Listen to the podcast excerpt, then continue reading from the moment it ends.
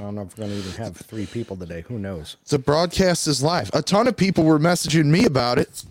All right. Well, then hopefully they show the hell up. Yeah. Because right now we have, oh, wait, we have three. So that means, that means Intro time. intro time.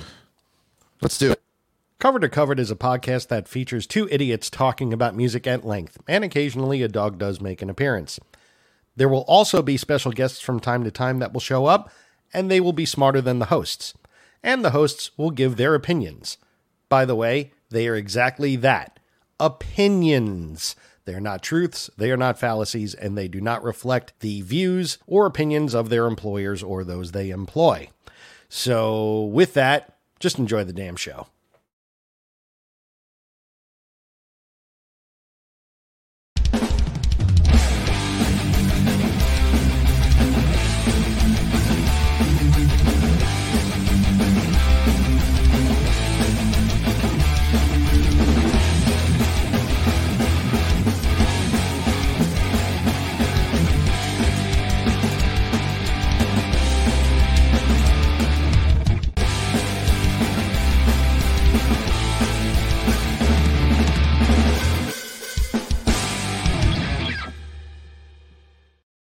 Huzzah! One year.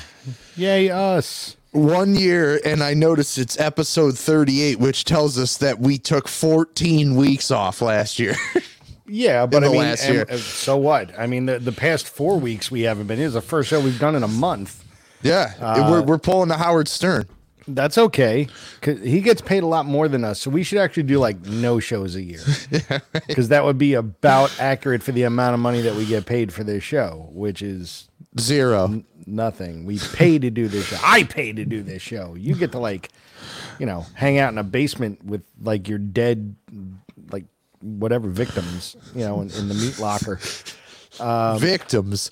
Yeah, you know, you know how that goes. You know what? I forgot my iced tea. I said I'll be back in a minute, right? Iced tea is such an old man thing to drink. because well, first of all, it's decaffeinated. I don't want to be up all night. Uh, that does make me an old man. Second of all, I'm an old man. I was going to say, you got some Bengay to go with that iced tea? I'll Ben gay you. I, I don't know what that means, but you know, but whatever it means, it means I'll I'll do it. Oh yeah, you just watch. Jesus. We're off to a stunning start. Hi there. My name is Unimportant. Probably the most important thing of the last year is that video clip. Yeah, well, actually, I do have a stream of uh, not many clips. It's only like two minutes. It's all the time I had with some clips that I remembered just off the top of my head, and and maybe I'll do a longer retrospective over the weekend that we can play next week. But I literally put something together in like five minutes because it's been hell, hell the past couple of weeks for me. I, amen. For me as well. Yes, but uh, you didn't go to NAMM, so I Did not. And I barely went to NAMM. Um, but it was there. It happened. I There heard it was great. I heard it was. I heard it was uh, better than last year. Was the overall uh, thing that I heard. I I can't say I had that same experience, but there were people there. There definitely were people there that showed up, and um, you know, it's just a shame that some larger musical instrument vendors didn't make their presence known at all. Yep. Um, that's a real bummer. And some of them been doing it annually like that, which is ridiculous considering the fact that guess what? I understand it costs money and there's a lot of marketing dollars that go into it, but what better place to get people on your side than to make a wonderful presentation at NAMM? So yep. that's But as I we can kn- as as we know, which this is a whole subject. As we know, some of said companies are they don't think that way. That's the easiest way they to put it. don't. Yeah, they don't. Um, and we're not going to go into it because I can't. So you can, but I cannot. Yes. So right. um, for many, many, many, many reasons. and But I probably should for many many reasons as well. So let's just not like on. any of them are watching, but this is being recorded. So, um, all right, wait, let's look in the comments and see. Oh, Mark Garney says one year already. It, yes, it is one year. We have done this for one year, and then Gall McCartney says, "Hooah." he said, "Hooah, Hoo-ah. and he was also in our he was also in our intro with this like scariest face on the planet. Uh, and then uh, Snowball says it puts the Metamucil in the iced tea. It does this whenever it's told. So I know exactly who Snowball is now. That doesn't, you know, he doesn't think I know who he is, but I know who he is. Oh yes, I do. I know who you are. So, I um. Speaking of the iced tea, talk to people about. Uh, you know what? Let's start talking about Record Store Day. All right, let's start right there. Okay. Uh, by the way, who are you? And uh, well, I'm Mike. That's Nick. We're all over the place. yeah, we're all like, well, because I want my freaking iced tea. So without my iced tea, I am nothing.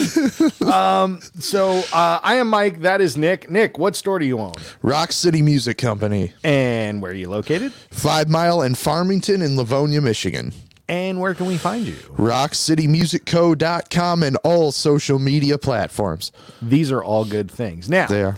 Last Saturday was Record Store Day, and, in uh, about mid March, we actually did a preview. We did a very early preview, and I'm glad we did because we weren't able to do one last week because I was on the road. The week before, I was at NAMM, and it was just it's been. A, and then you were playing with your friend Bruce for like a month straight. A month straight, I went to two shows. That yeah, and they all happen to be on Wednesdays. You planned it all out like we're gonna do. I'm gonna go to every Bruce show, and it's gonna be on a Wednesday. I got this.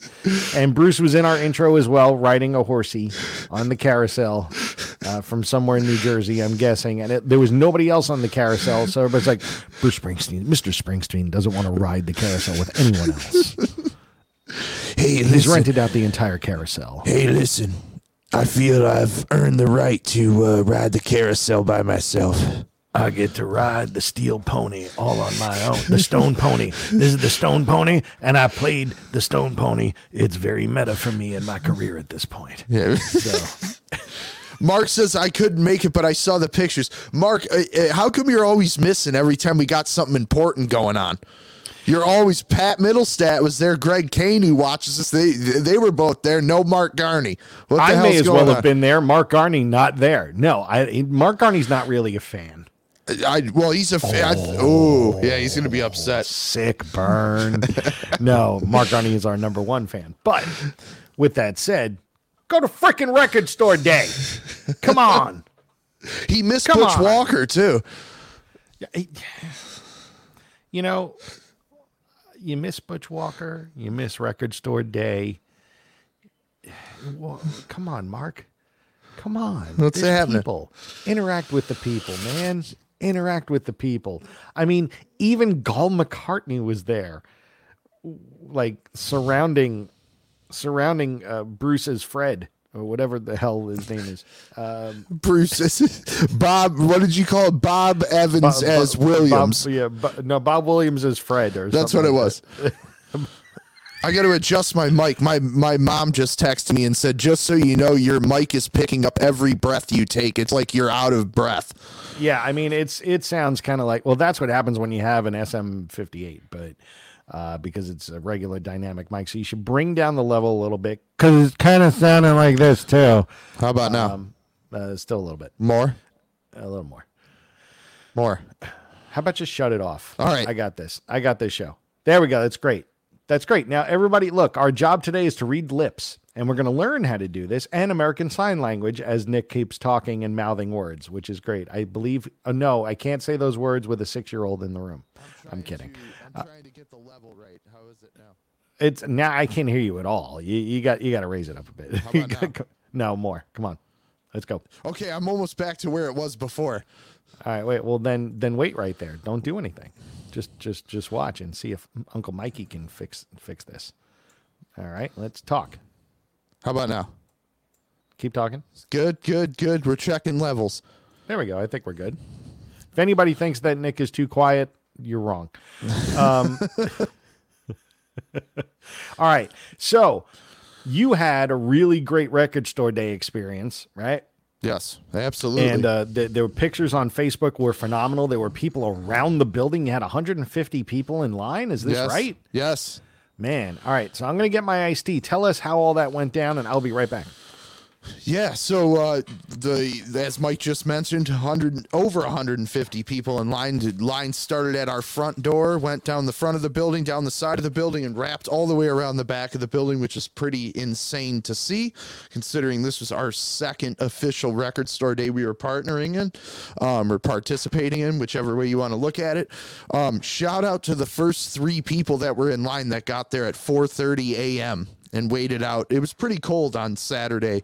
Um, when they waited outside 4:30 in the morning, we opened at 10 for those that are uh, trying to figure out how long it was there. But they were able to get everything they wanted, uh, as were most of the folks in line. So we only had a couple people that ended up disappointed, but blew through most of the stock and uh, it was fantastic. I mean, just a just a spectacular turnout and a great day all around. That's awesome. I mean, I'm I'm glad you know we talked uh, a couple days after. Actually, no, the day of. We talked at the end of the day, yeah. Right after I got got off the phone with you, my world went to shit. I Well, kid it- you not. You well, you were teetering on it going to shit when I talked to you. It went to way, way, way shit. Did it? Oh yeah, it and I'll cover that in a little bit. I'll give you the the Reader's Digest version of it. So, because it's worth hearing about because it was just absolutely awful, and then we'll get into the rest of the show. But um, so, what was the number one, the the most popular thing? The Taylor Swift album? With, yeah, without a doubt, Taylor Swift. And then for us, I mean, I think any record store would tell you Taylor Swift was the most popular title, without a doubt. And then for us, the next two releases that were maybe I wouldn't say equally as popular, but just under that Taylor Swift were the Eric Carr Rockology release and uh, the Nuggets box set. Those were the those were the two massive ones for us. Why the Nuggets? So, um, if you're not familiar, Nuggets was a compilation that came out in the 70s that Lenny Kaye, that plays with Patti Smith, put together. And it's basically a lot of um, hard to find and underground uh, garage rock stuff. So, 13th floor elevators and electric prunes and love and all kinds of bands. He assembled this comp that was a 2 LP comp in the 70s and then he had a a second volume that he wanted to put together but that never came out. So what they did for the 50th anniversary was they put the original release, the uh original what he wanted to be follow up Nuggets 2, which is another 2 LP release, and then a bonus LP of other stuff that he kind of had sitting on the side. So it was it was a 5 LP box with a book and uh, presentation was outstanding and uh, I mean that's one of the most famous comps ever. So I think it getting the reissue to celebrate its 50th anniversary, people were just stoked. And uh, I picked one up myself. The sound quality is great. The uh, like I said, the presentation's great, and uh, it sounds good. Good, excellent. Well, I'm glad that all that went really well. I mean, I I can't wait to get my Van Halen 4 LP, you know. Oh, that live. one was huge too. Of yeah, course. that one was pretty big. Um, what what surprised you that didn't go? So we were still, even up till today, we were still left with some copies of the Keith Richards release, which I was surprised by. I mean, because it's Keith Richards. Um, what else did we kind of get stuck with? I don't want. I hate saying it that way. Get stuck with, but had leftovers of um, the PM Dawn release. We got we got kind of stuck with that.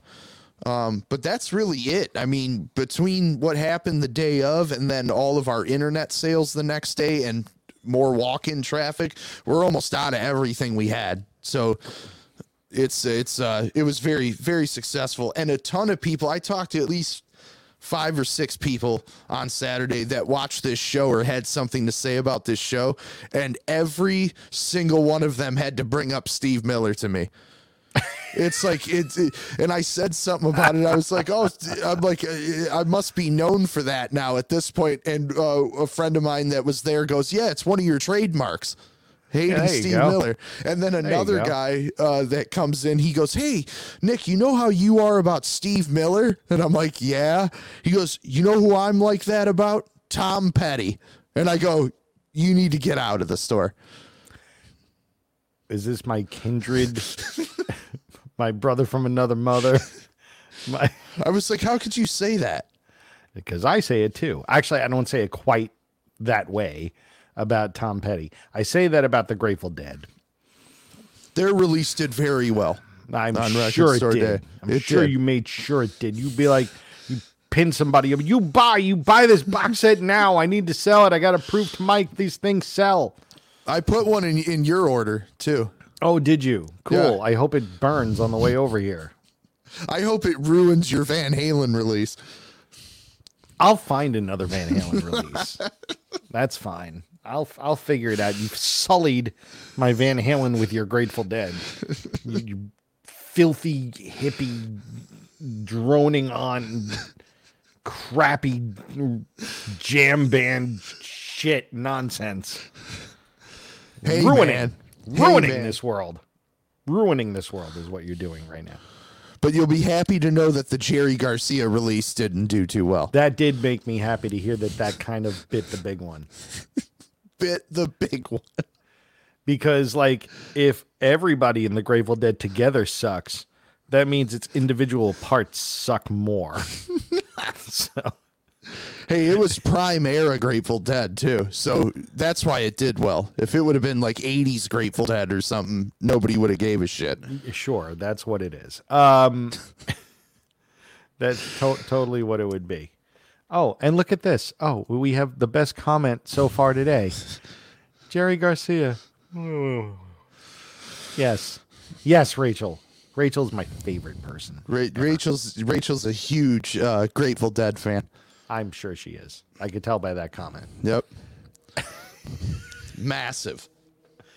All right. Well, with that said, and now we've all talked about Record Store today, that's awesome. We got to get into the real meat of the matter. What are you listening to? You go first on what you're listening to. I feel like I've been talking since we started. Because you have. Right, Um, so you go first. all right. Well, I got a couple of visual aids here. Um, because I've been, I mean, I'm a big Foo Fighters fan to begin with, and but it's kind of funny. Like I look at the Foo Fighters in because we're going to talk about the new Metallica album a little bit too. I look at the Foo Fighters in the way I look at Metallica, and I don't mean that in a disrespect to either band. It's just like they seem like a band with two eras. Right? Okay, yeah. So like Metallica has like up until and including the Black album. right? Metallica has a great era and then a garbage era. Exactly. And the Foo Fighters have a great era and then a eh, I guess there's some good stuff in their era, but I like the great era way better. Mm-hmm. And starting with this, I mean, I've been listening to this album so much this past week. The very first Foo Fighters album, been listening to it a ton. And uh, even on my Facebook page, and we're going to talk about it today too a little bit. You know, what songs kind of get you out of a bad mood immediately? And for me, it's it's the first single and the first song on this album. This is a call. Uh, just for some reason, the song is like so. It's just happy, and the lyrics mean nothing Yeah. like at all. And I don't know if any of you know or have listened to the lyrics or have tried to analyze, you know, uh, it's nice to kind of analyze lyrics once in a while and see, you know, like what they mean or what have you. Um, there's a real problem with the lyrics of this song. Um, we all kind of knew that when, and, and Dave Grohl even spoke about it, you know, like he thought he treated it, that album as a demo, right? So a lot of times when when musicians do demos or they're coming up with demo versions or just like scratches, uh, Jack Bruce used to do this a lot. eh, They do a lot of phonetic singing just to get like a melody, and then they fill in the words that would kind of fit. Grohl did the actual words. So let's see. Let me uh, bring up just. I I just I'm sorry for the quick aside um, uh, for this, but it's worth it because these lyrics are so dumb. Um, so it starts off visiting is pretty, visiting is good. I'm thinking, okay, Foo Fighters, aliens, visiting, cool. Seems that all they ever wanted was a brother. They want to be our brothers, right? That makes sense. Then this can be a secret. We can keep it good. Even all they ever wanted had a problem. All right. I have no idea what that means. Uh, the chorus Neither makes sense. Yeah. Fingernails are pretty. Fingernails are good. Seems that all they ever wanted was a marking. Them balloons are pretty big and say they should ever fall to ground. Call the magic marker. These sound like Grateful Dead lyrics, to be fair. Uh, yeah. Minison is pretty. Minison is good. Seems that all the cysts and mollus- mollusks tend to barter. Ritalin on, is Dave. easy. Ritalin is easy. Ritalin is good. Even all the ones that watered down the daughter. He's making stuff up. Uh, totally. And uh, you know but it again it sounds like very much like in the vein of of of of a demo where you just kind of like spit out words and like you come up with rhymes and he did. And guess what? It wound up being a hit. It wound up helping to blow up that album. And look at where the foo fighters are today. So the lesson learned kids is that just write nonsense. It works. and you will be famous. Yep. just look at the grateful dead The Foo Fighter, the new Foo Fighters tune is fantastic. It is. It's good. I, it's I, really have to give it a deep listen. Do we all think that Grohl played drums on it? I don't. I don't think it sounds like him. I don't know. I don't think the I don't think the um I think the rhythm's his. I mean it's it sounds like his playing. It doesn't sound EQ'd like his drums. Mm-hmm. But it sounds like he played it. Like I mean, I would be. Sub- I wouldn't be surprised if it was him. But in, in my first handful of listens, I didn't think it was Dave, and it wasn't like a leftover Taylor track either. No, it wasn't. So, No, that's for sure. Whoever is playing drums, if it's Dave or if it's somebody else, their new drummer, um, they're who they still they're- haven't announced. they're making a conscious effort to play how Taylor would have played. So even Yeah. if it's Grohl, he's not playing like Grohl. He's playing like Taylor Hawkins, in my opinion. Yeah, I, I got to give it another listen. I only heard it like once briefly. I haven't had time to even listen to it. Um, but moving on from that, because I mean, they still haven't announced a drummer. I, it's there's rumors that it's uh, what's his name, What's his name? Josh Freese. Yeah, which I mean, he he's obviously a great drummer, and I thought He's he a did great a good drummer. job. But I we we already talked about this before. Rufus The- Taylor. He's We who should be the drummer. Yeah. Why is he not the drummer? Because maybe he's got a really big tie to the darkness. Uh, uh, who knows? I mean, Anyway. who who's gonna go? No, you know what? I got to stick in the darkness, man. I'm not gonna be in the Foo Fighters. No. Yeah, it's not like the darkness would go. No, no, no, no, no. You can't go. Yeah. exactly. That's and I love the darkness. I really do. But like there's no way anyone in their right mind would go, "You know what? No, I got to plant my flag here." Not not in the biggest band in the world. No. Or one of them, you know. Um, Also, what I've been listening to, and this is going to probably surprise you, um, but I picked this up. I was Oh, doing Bruce some, Springsteen? Yes. Yes. Except with different members of the band and a different singer and a different name and not Bruce Springsteen. uh, uh, but I I did some crate digging as I usually do a couple of weeks back. Oh, I got to show you something else I picked up too. Uh-oh. But oh no. I've been listening. Well, I like this because live it's actually really good, and it's you know because some of that I I'm not the biggest Genesis fan. I'm not. Who is? I'm not. I'm not a tremendous Genesis fan. Uh, I'm especially not a fan of the Genesis with Peter Gabriel. That's like the only Genesis worth a pass. But this is kind of like that Phil sort of Collins in Genesis. between.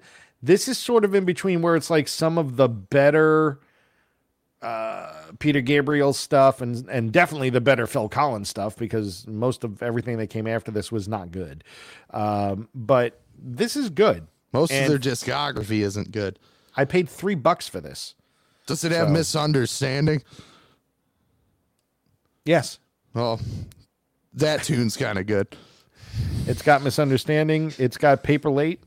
You know. Gol, uh, Gol McCartney, what's the song that I always make fun of that goes, Play me my song? What's the that Genesis song? It's a Peter Gabriel era one. Play me my song. Dun, dun, dun, dun. It sounds like it should be in a children's play. because it is. Right.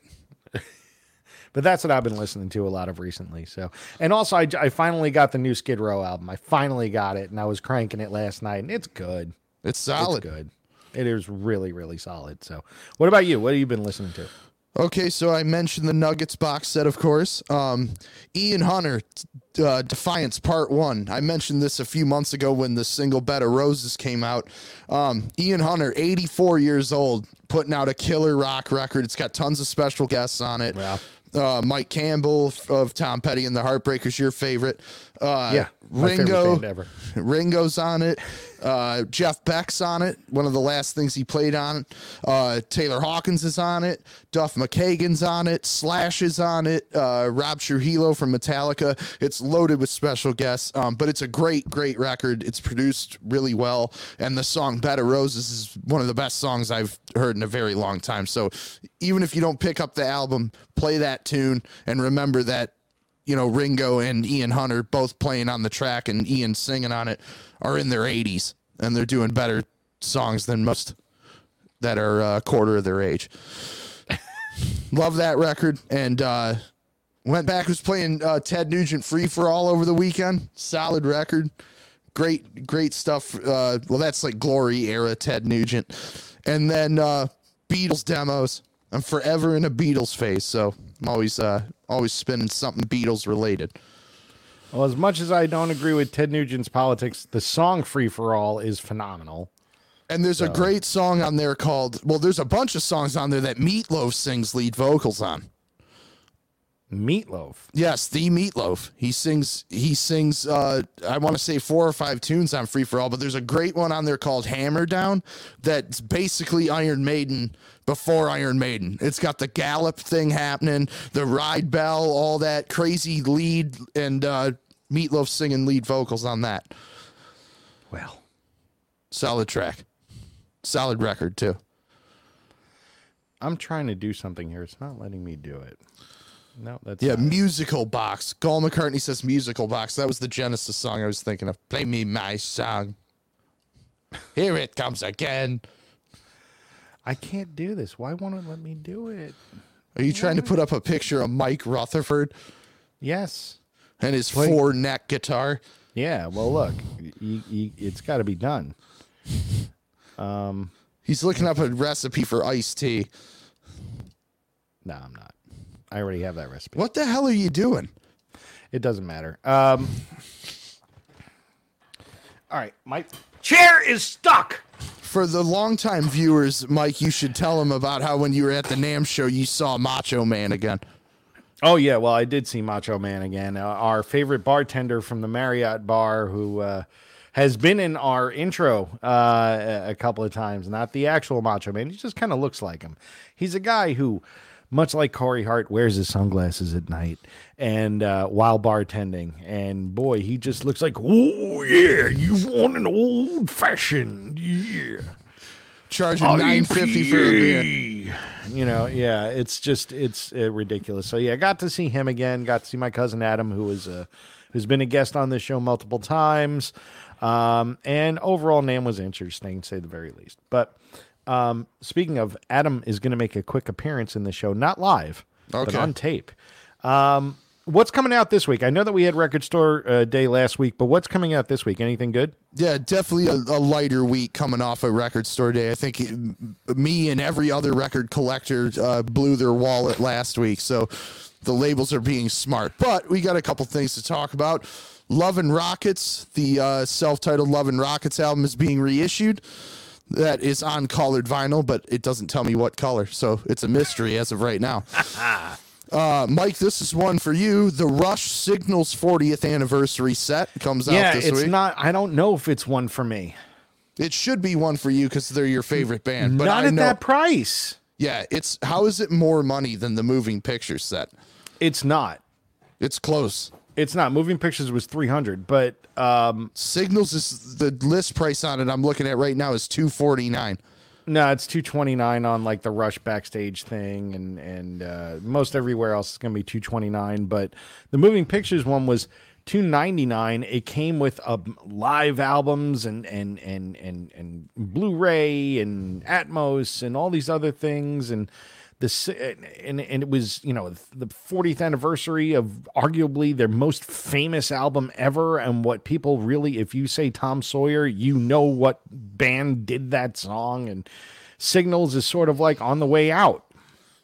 And it's $229 and it's not worth it.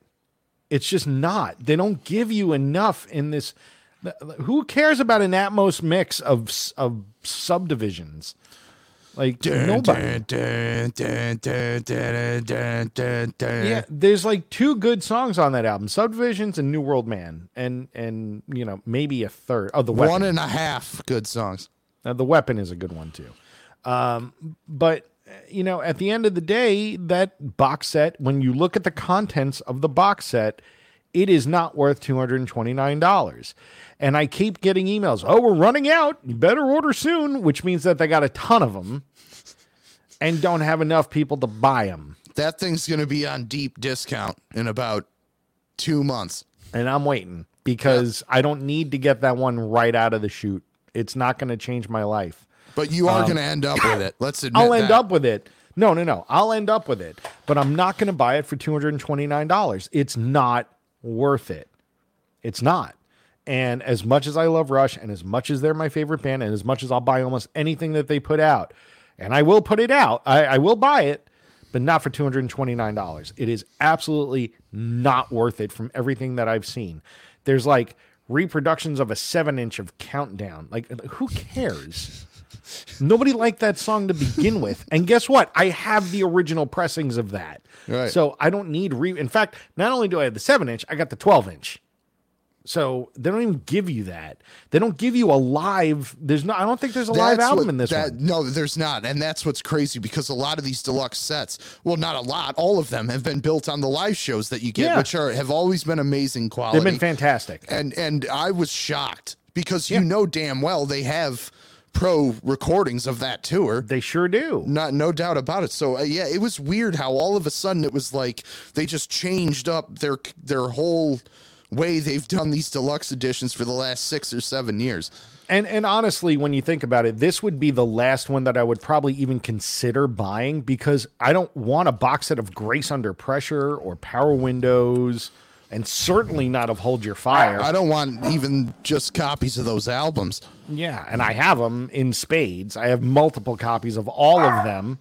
Shut up! So I wonder if they're going to go back then and do Fly By Night and Caress of Steel. Well, all right. So I just recently got the rediscovered or whatever they call that of the first album, which, by the way, sounds amazing. Yep.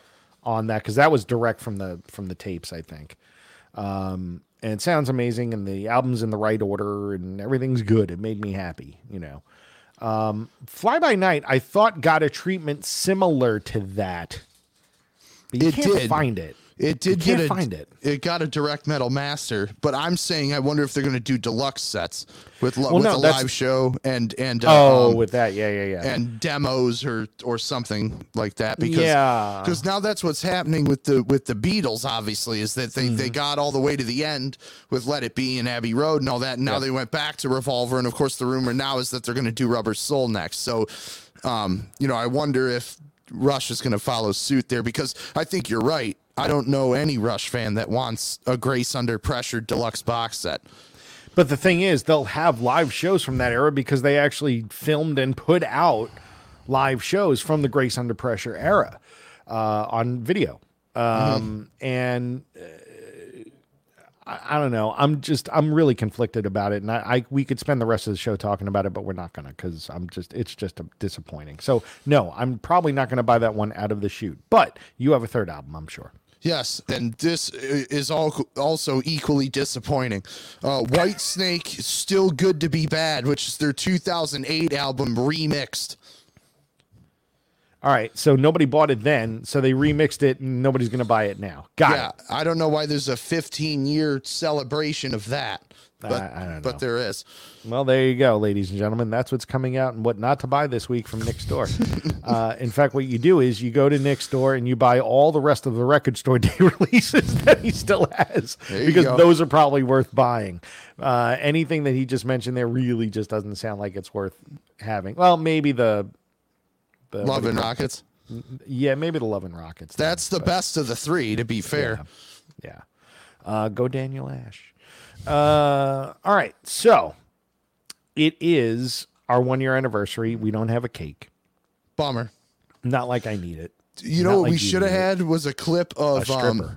No, I was gonna say the clip of the Flintstones. Oh, happy anniversary, happy anniversary. I'm glad I didn't do that Um, It would have really- been great if you were like, actually, as a matter of fact, boom. here it is. Ready? There it is. What's happening, baby? Fuck you! What's happening, baby? You know what? For one year, I've been playing this.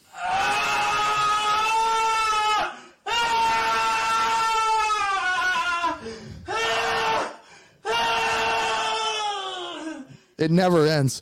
No, it, it's not. It's. I should put that on loop. That'd be Please don't. fantastic.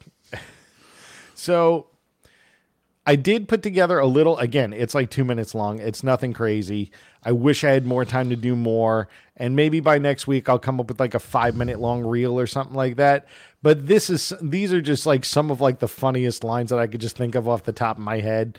They come from two different episodes uh two of our actually most watched episodes so that's why i pulled from those but let's uh, let's ta- it's actually a minute 30 so let's check this out there's actually something at the end which is probably our most famous argument All right. Oh, I just saw that your name says Oldie Locks. The good thing about your camera angle is you can't see the shaved Asian lads in the background, or can you? Yeah, that's a big one. Yeah, that's good. People love that's that's a lot of fun live and that's when tommy tommy does his uh, white boy rapping. He's great at it. Wow. wow. Now you're a racist. Oh my god. All right. right. So now the, the the point of this segment is, and this is where Nick and I start fighting, because we we rarely agree on this one. All right. Right. We go with great band, shitty song. Because And by the way, I was pissed about Dreams because that's a Oh, fucking great get- song. No, it's not. the See? fuck you, That Nick. song That is a great That song. sucks. That is a great fucking. Are you fucking kidding me, dude? No, Come I'm on. not kidding you. Do I look like I'm kidding? Fuck Yeah, that you're song. fucking mine, dude. I'm I, now. It's now the gloves are off, dude. That song. Let me tell you what the, my position on why And that that song video sucks. with the fucking whiskey. Are you kidding me? That's why. It, no, that song sucks That's why you're in because fucking Sammy, Detroit still, bro. Sammy Hagar singing out of his range. Fuck that. He's oh straining a my little bit. He, god. isn't he? Yeah, thank you, Baba. Exactly. A He's little bit, straining. yeah. Exactly. The fuck you guys. All right, Go let's back go. to E I Flat Let's go, Mike. Halen, please. Let's go. Ah, fuck that. Go, let's go, Mike. End of story. Dream sucks.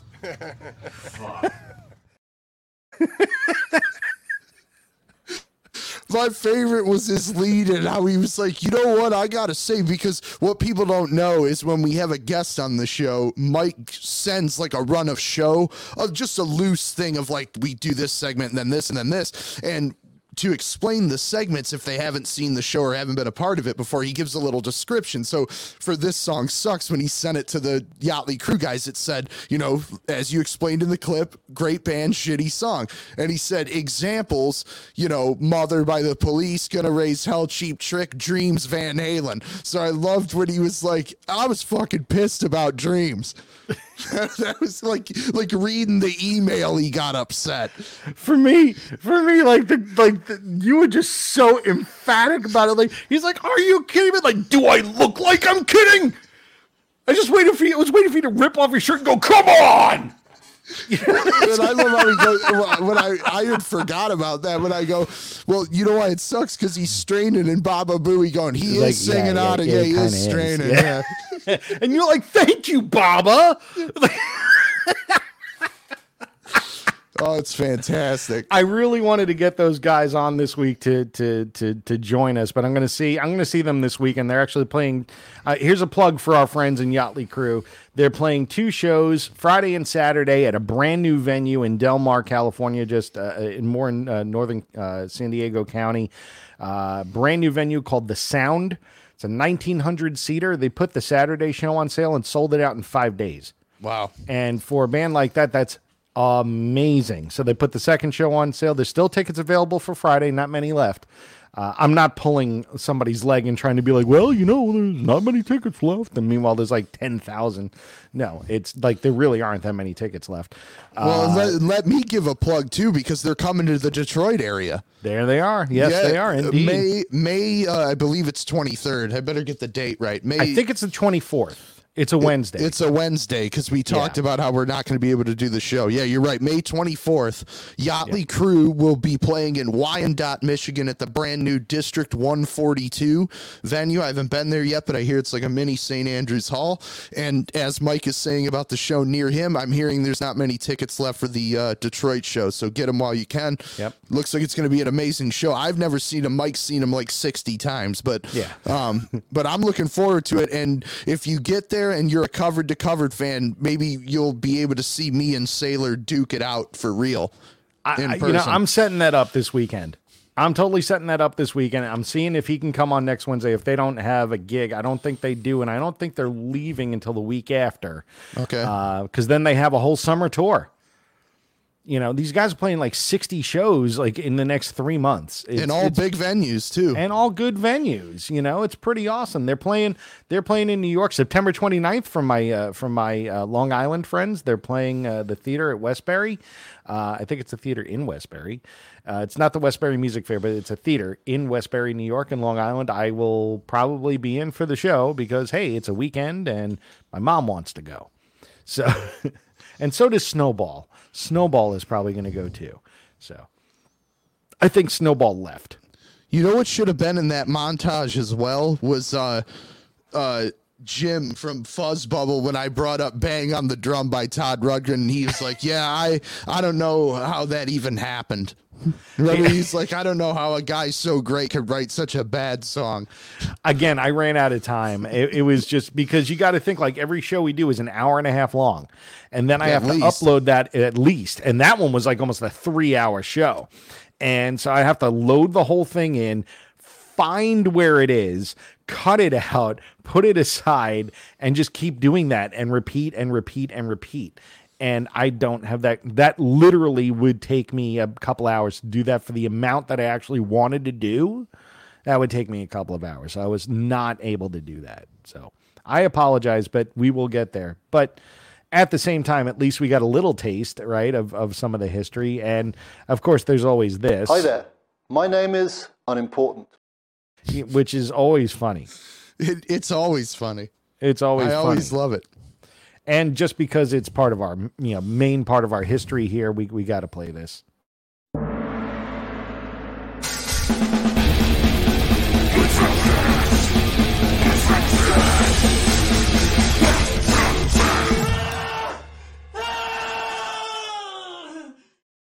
There you go. I that that needs to be shown. Uh, I got to come up. You know, w- over the summer we're going to take a break.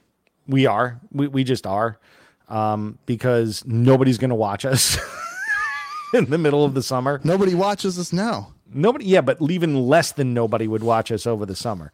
So I think that, uh, and look, I mean, you know, there are six people watching now, and we did barely any promos. That means they want us. Yes. Six, five people. I just said that. No, it's five. but here's the thing: over the summer, like Fourth of July week, we are not doing a show. Um, the week after that, well, it'll be Bastille Day. I, you know, I got to celebrate And Rush. Marching. to Bastille Day. Um, I, I think maybe the month of July we may we may just kind of take off. Maybe. There you go. I think we need a little vacation from it because I need a vacation from it because I've been running around like ragged. So, all right. So I promised you that I would tell you what happened after I after I spoke Yes, with you. yes. All right. So this is fun. This is a true story, ladies and gentlemen, and it gets worse and worse with every turn. I kid you not. So I travel for work. I was in a store doing an in-store uh, retail event, and uh, on on Saturday, and my flight was supposed to leave on Sunday morning at about eight thirty out of JFK, so I could fly home and be with the little guy back here, be here with Roger, our our other co-host. And uh, in looking at it, I was like, you know what? If I just change my there's a there's a Saturday night flight that I could make and it'll be a direct and I won't have to stay another night in a hotel and spend the extra money on hotel and gas and car and food and all these other things because hotels in Manhattan on a Saturday are not cheap. No. Um, you know, the one I routinely stay in on a Saturday is about three three fifty, like before tax. So Is it Pod 51? No, it's not. Uh, it's a Sheraton uh, on Canal Street. So, uh, so anyway, I decided let me change the flight because it was actually cheaper doing that. It would actually save significant amounts of money. So I changed the flight. Um, as it was, my event was running a little over, so I was getting nervous about actually making the flight. So I had to run. I go, I get my car, I'm going over the Williams, Williamsburg Bridge, and it turns out the flight is now delayed two hours. That's right when I talked to you. That was right when we were talking. So uh, my flight was supposed to leave at 8:50. It's now like delayed to like 10:50 or something like that. And uh, because there was like weather issues at the JFK airport, whatever, blah blah blah. Fine. I go to. I'm already halfway to the airport. Now I don't have to rush. It's great. I go to the airport. I get a meal, really quick. Um, so now we're already losing the value, right? Because I had to eat. So already some value is being lost. Fine, whatever. Uh, I'm going to try in to the do. Sky Club? I don't fly Delta. You're not a Delta guy. Yeah, that's right. No, I'm not. It, this happened to be uh, JetBlue, and I'm going to say this to JetBlue. Uh, not a fan right now of JetBlue at all, and you'll see why. So, the flight was coming in from Palm Springs. It lands at about 10. All right, everybody gets off the plane. They're cleaning the plane. We all start walking up to go get on. The crew is there. The pilots are there it's 1026 and the pilots start walking up and then i see them walk back make a right hand turn and go very far away. Not a good sign. i'm like this isn't good.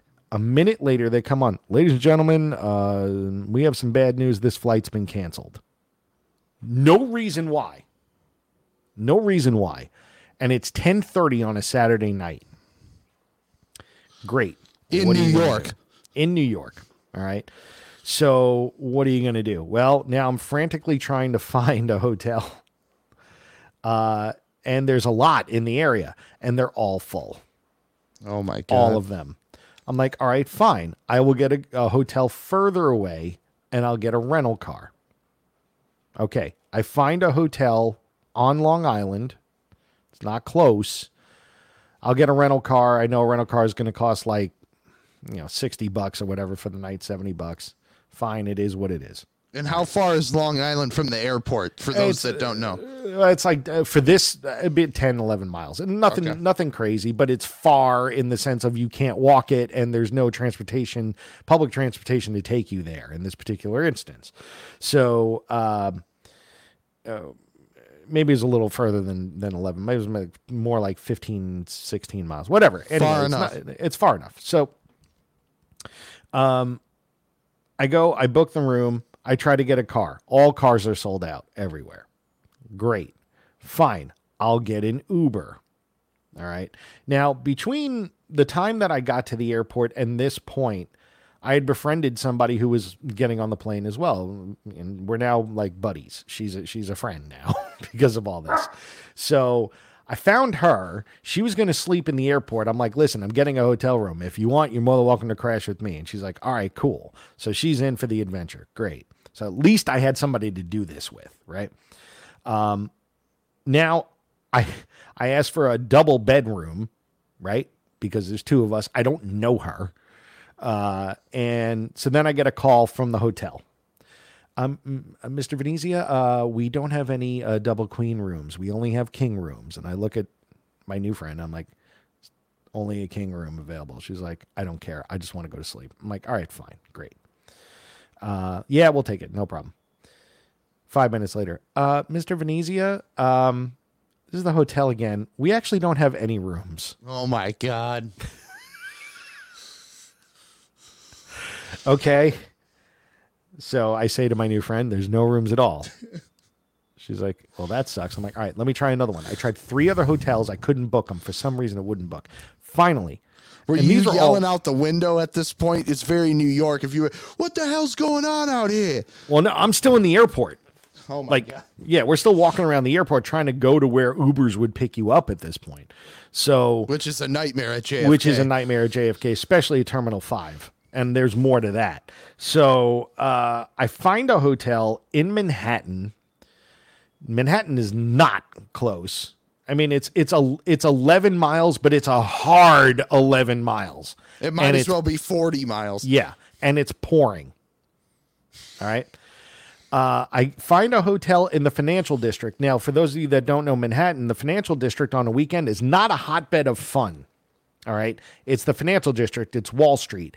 Nothing happens on the weekend there. Everything is closed. Hotels are generally really cheap. All right. The cheapest hotel I could find in the city, there were hotels as much as $5,000 that were available. I was not taking one of Oh, that was available? I'm sure. That was available. I know, right? This was a Fairfield by Marriott, which is not a banner hotel. Not it was all. three hundred and nine dollars. Oh, my God. All right. I'm like, okay, well, it is what it is. Uh, I guess this is it. Boom, I hit it. There's no other place to stay. She's like, I'll get the Uber. I'm like, okay, cool. $125 for the Uber who could not find us. She's now she's Irish, so she's got a brogue. You got to mention all this is hap- is happening with an Irish brogue on her. You can't make you can't make this up. This is, No. She's shouting into the phone, We're right on this road. Just come find us. She- And I hear what's going on the other end of the phone. I'm like, All right, this is ridiculous. So finally, after about 15 minutes of shouting back and forth, we walk around a corner getting completely soaked. We see where this person is who stopped on a busy road, like the main road in the airport, and just stopped. Is it, it was Gall McCartney your Uber driver? Sounds like something he'd do. No, but I'll tell you something. This woman wanted to kill us. So we get in, and now my new friend and the the Uber driver are like just going at it, back and forth. And I just go, "Hey, hey, uh, we're just really frustrated. Our flights just got canceled. We've been stranded. We don't know what to do. We couldn't find you. It's we're wet. We're tired. We just want to go to the city." And so she's like, Well, I just want to make sure I'm safe and blah, blah, blah. I'm like, I get it. We're not going to attack you. Let's all just be. And then the Uber driver starts chirping again. And my new companion says, You know what? Can you just shut up and drive? And I'm like, We're going to get thrown out of this car right now. And now I know why we didn't. It's because the fare was $125 Yeah, right. This driver was going to make some bank on this half hour ride, 45 minute ride. She's going to make bank. Yeah. So she's like, Yeah, I'm not throwing him out of the car. She's like, Any other cab driver would have thrown you out. I'm like, Any other cab driver would have found us, but that's okay. Can we just go? You know? so. Uh, and I did say that, and I felt bad. I'm like, I'm look, sure any other cab driver probably would have found a way to, to find. I- But I said it calmly. I'm like, any other cab driver probably would have found us where we were at. But look, we're all here now. Let's just go. Can we just go? Finally, Mike you know, Venezia being the voice of reason. That's me you never hear. of all people. So go get to the hotel, walk in the lobby. Immediately, I'm turned off by this hotel. There's like a like the whole like. uh you know, it's like the, the fire alarm panel that's on one side of, of these places. It's just beeping, going deet, deet, deet, deet the whole time. I'm like checking in. All right, fine. Check in. Like, oh, we have a room with two double beds. We look at each other like, all right, good. Because initially, the only thing they had available on the website was a king bed. So I'm like, whatever. So now this time we had the reverse. We actually got two double beds. All right, fine. We're good. We, we can sleep in our own beds. Everything is great. Wonderful. Um, we go to we're thirsty and angry. Now it's after midnight at this point. It's like 12:30 in the morning. We just want to go to get a beer or something and some food. So there's a deli that's open. Go to the deli, 24-hour deli. The food smelled actually really good. Go in there. They don't sell alcohol. Like, all right, great. What do we do now? All right, let's go. 7 Eleven. Found a 7 Eleven, picked up a six pack. We're getting so because now it's teeming. All right.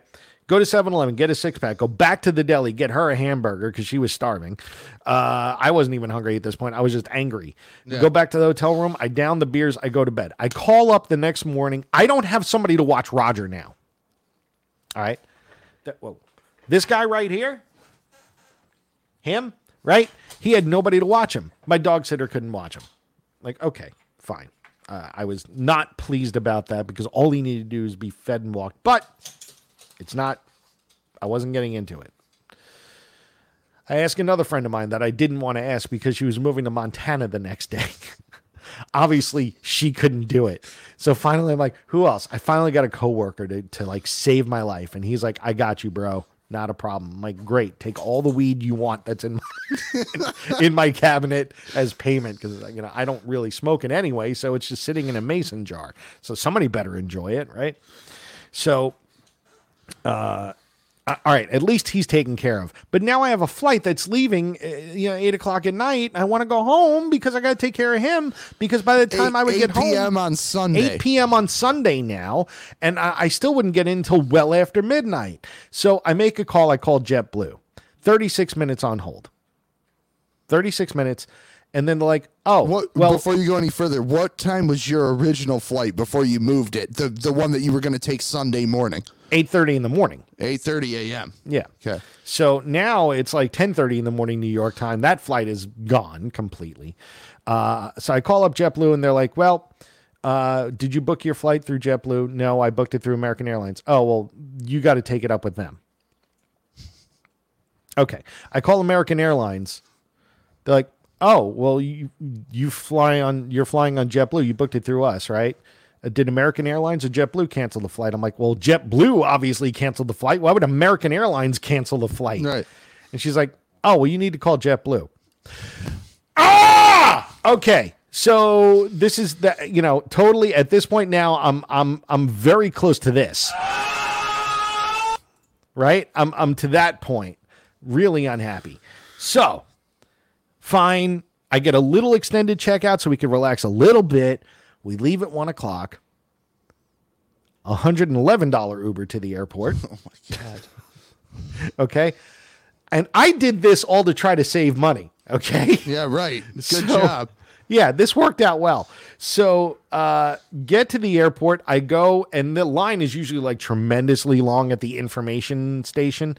It wasn't. It was completely empty, which was great. So I I uh, I found that out after I went to security. She didn't have TSA pre-check. I did. I got through TSA pre-check. I went right there, and I kept looking for her to come through because she had to go through security, and she wasn't. I'm like, this is weird. But anyway, let me take care of my flight. All right, I go up. Um, well, to fly standby on JetBlue because I was trying to see if I can get a standby on the 450 flight. Okay, if I can get home a few hours earlier, I'll be happy. Uh, yeah, it's seventy five dollars to put you standby. I'm like, it's seventy five dollars just to be put on standby, whether or not I get on the flight. Yes. Even though you were the one that canceled the flight and put me on a flight later in the day. Yes okay, well, what if I don't get on the flight? Well, I think you get refunded if you don't get put on the plane. oh, oh, oh, okay. Uh, just do it. I don't care. Just, just let, let me try. It's worth trying. So, because I'm thinking, how many people could possibly want to pay $75 for the chance of getting on a flight? Like, that sounds stupid, right? So, I figured there's not going to be too many people.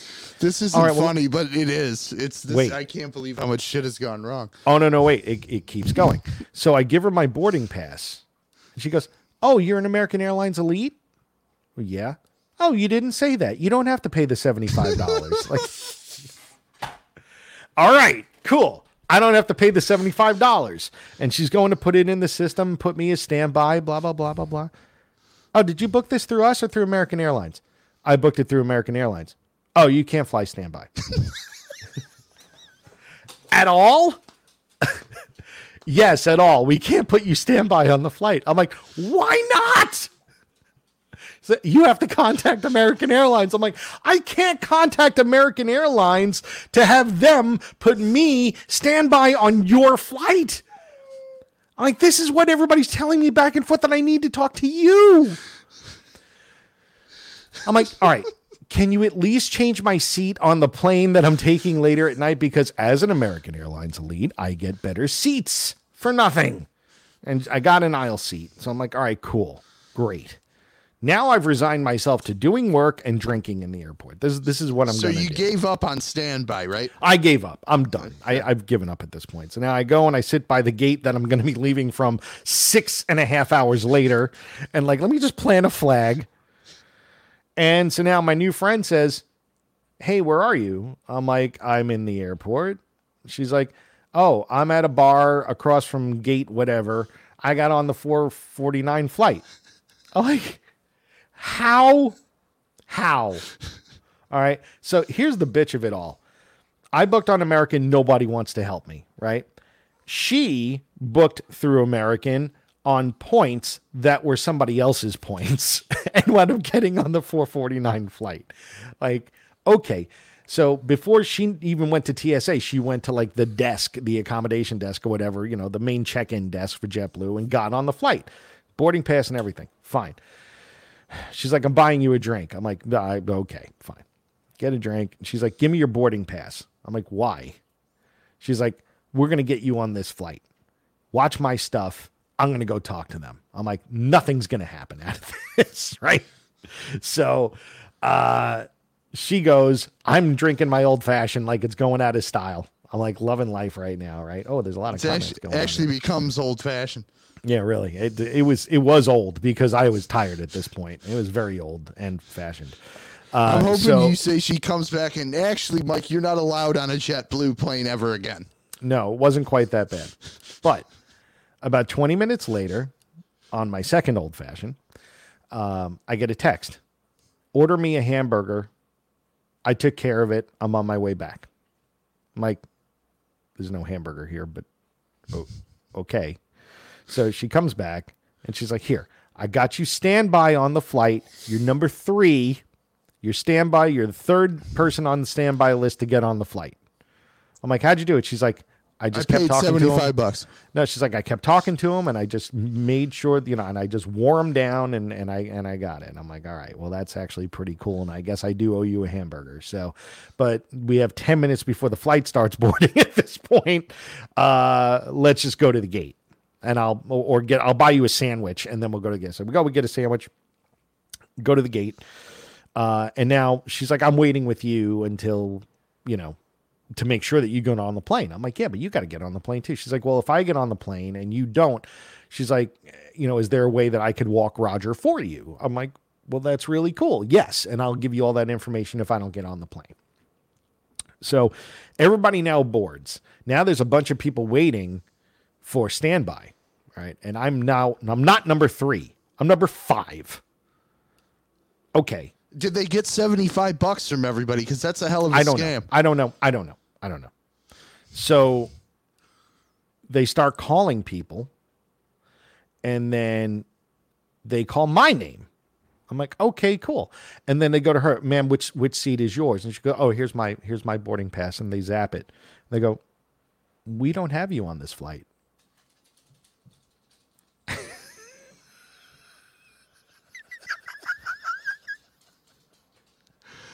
What? We don't have you on this flight. She goes, What are you talking about? This is my boarding pass. Right. I got it from the, the agent at the front. This is my boarding pass. And I don't see you on this flight at all. In fact, I don't see you on any flight. so she goes on her phone to check the app. She's not booked on any flight anymore. Okay. but I am. So now she's like, go walk Roger. I'm going to take care of this. she said, go take care of your dog. I'll talk to you later. I'll let you know what happens. I'm like, but, but, but, she's like, just go. Just go. I'm like, all right. Wow. I get on the plane and I'm in 33B. Now there's 34 rows on the plane. So I'm all the way at the back and I'm a middle seat. But you know uh-huh. what? You know what? This is like the most, uh, the worst seat I could possibly ask for. And you're flying New York to LAX, right? No, no, to San Diego. Okay, so, so dir- yeah, direct to San Diego. What is it, five So- and a half hours? Yeah, it is, and longer because actually with the jet stream, it's actually closer to six uh, on the way back. So, uh, and it's a middle seat. I'm like, this is going to be fantastic. Things start to change a little bit as far as luck. I get to the back of the plane, and there's somebody in that seat. Of course, of course, there's somebody in the seat already. So I go to the flight attendant. I'm like, uh, I think somebody's in the seat. And she goes, Sir, um, eh, can I see your, your boarding pass? And he brings it up, and it's 33D, which is the aisle seat in the next, you know, just across the aisle. And it's open. And he goes, "Ah, you know what? I- I'm settled in here. I mean, if you want to take the aisle seat, you're more than welcome to." And I went, "Uh, are you sure that you want to, you know? Because I'll, no, no, no, it's all right. I'm settled in here. I'm all, I'm all good. I'm all good." I'm like, "Oh, oh, okay." Okay, I guess I'll take one for the team. I'll take one for the team. And everybody around me started laughing because they all knew. They're like, this dude is really nice or really stupid. One of the two.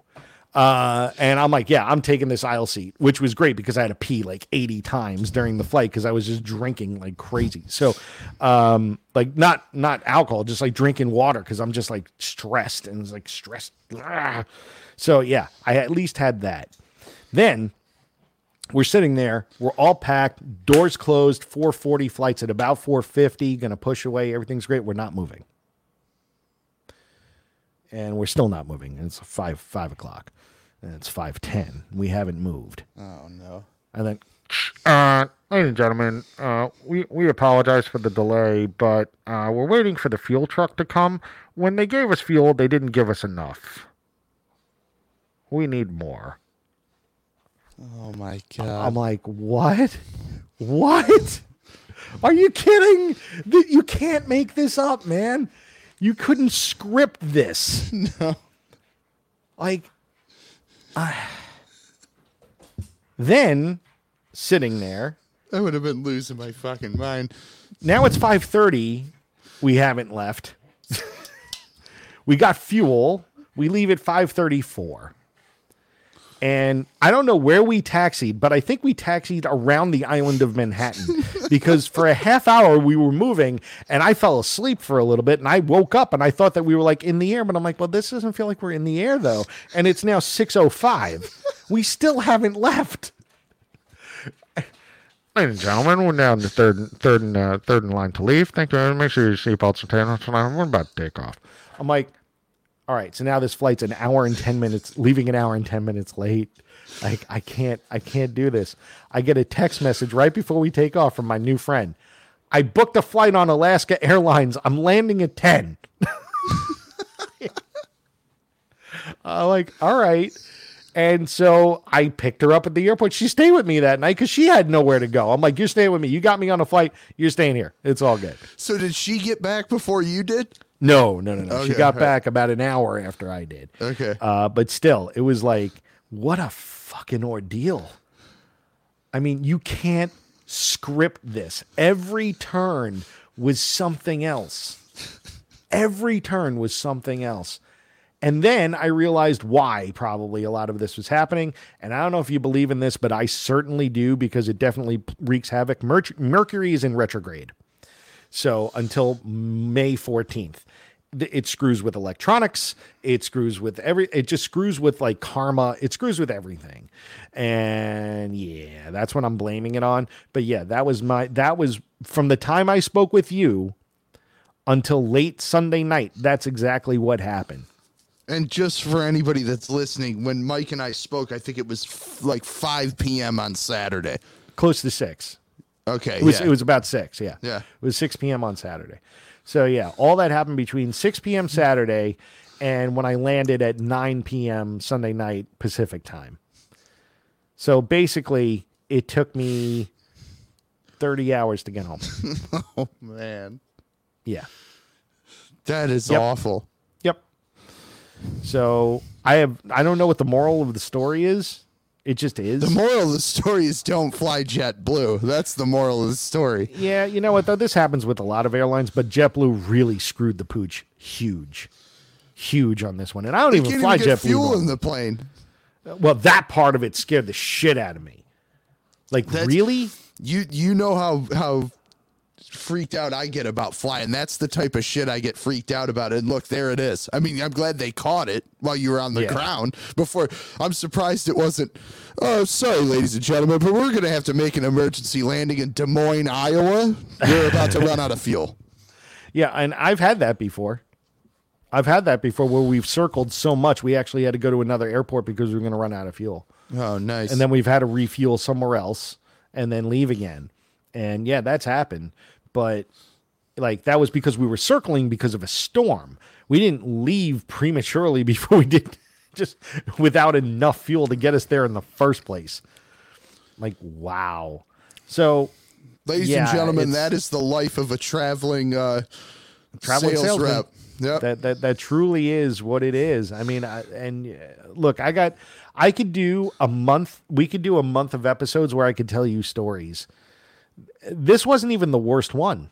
I don't know. That was pretty. That's the most epic one you've ever told me. This one's bad, but it's not the worst. The worst one happened last summer.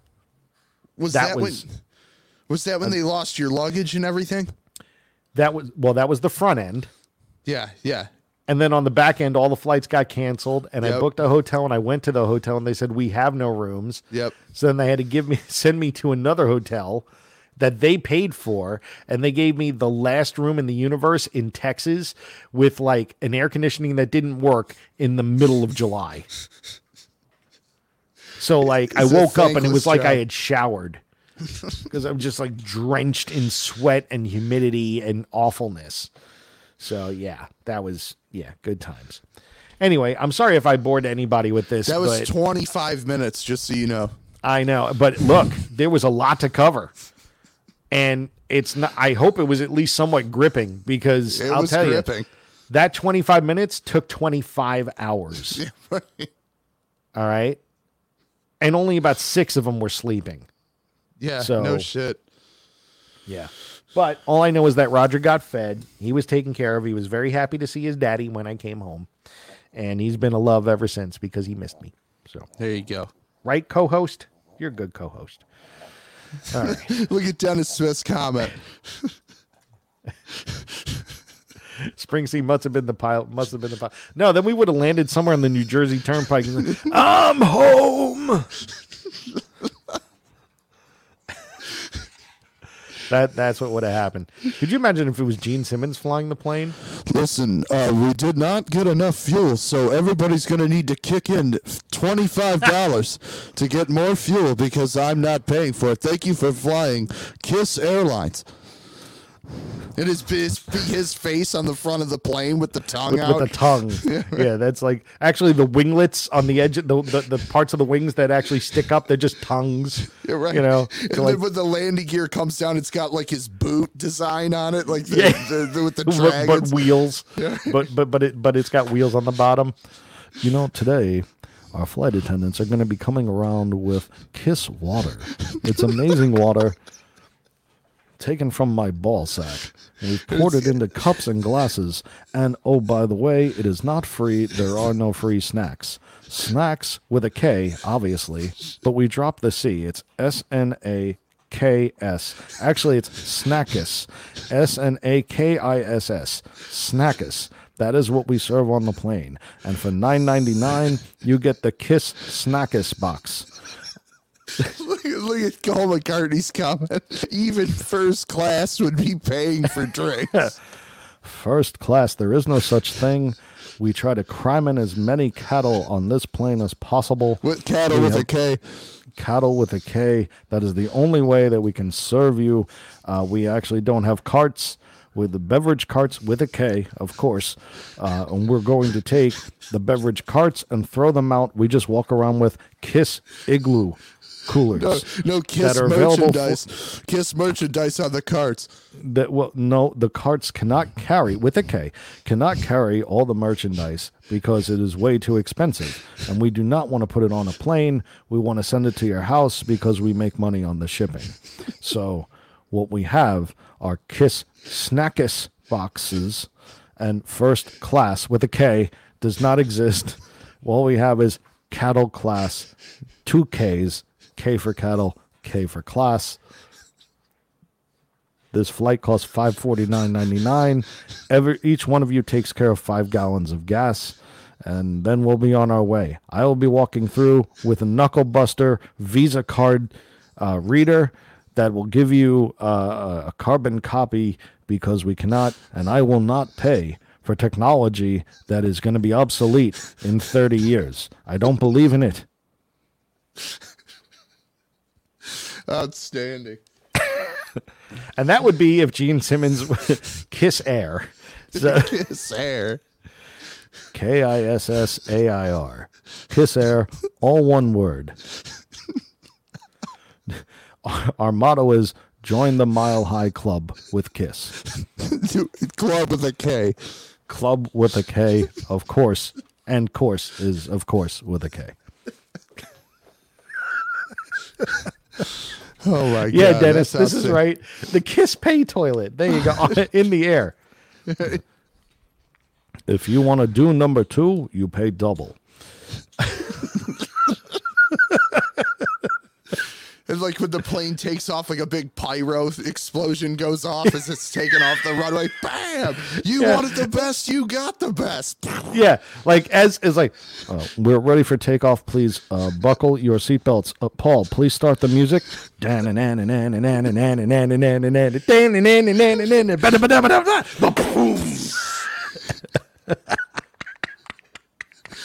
Or, or right before the takeoff, the guy comes out. All right, passengers. You want the best? You got the best. The hottest band in the air. Yes. Oh, that's fantastic. Oh my god. oh, Patrick's here. Thank you, Patrick. That's very nice. You just missed. You missed maybe the greatest bit we've ever had. Oh my god. Yeah, we're gonna have Gene, the airline pilot, is gonna have to make repeat appearances. There's no doubt in my mind. Oh my god, it was so good. It was fantastic. All of our stewardesses I've already had sex with before we took off today, so don't even try. I know that they're hot, but at the same time, they've been sullied by my penis. Actually, that's probably one of my better baby? Gene impressions. That's that I, I do have to you know that's I one of my That better Gene one. impressions. I'm gonna, I'm gonna I'm gonna go with that one. Uh, all right. So with all that said, hey, Metallica put an album out. The 30 minute detour on airline flights.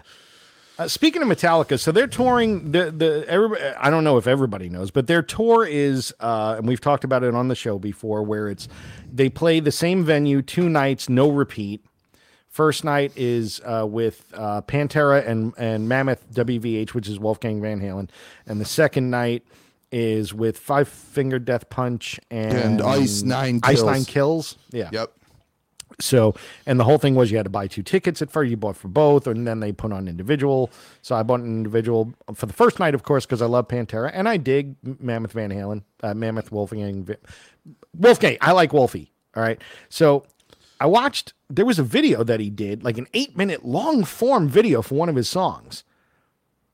I gotta tell you, it was really freaking entertaining. Yeah. The video is good and funny. Um, and because it wound up with like everybody in like it's it starts off with like they're all practicing, but everybody in the band is Wolfie.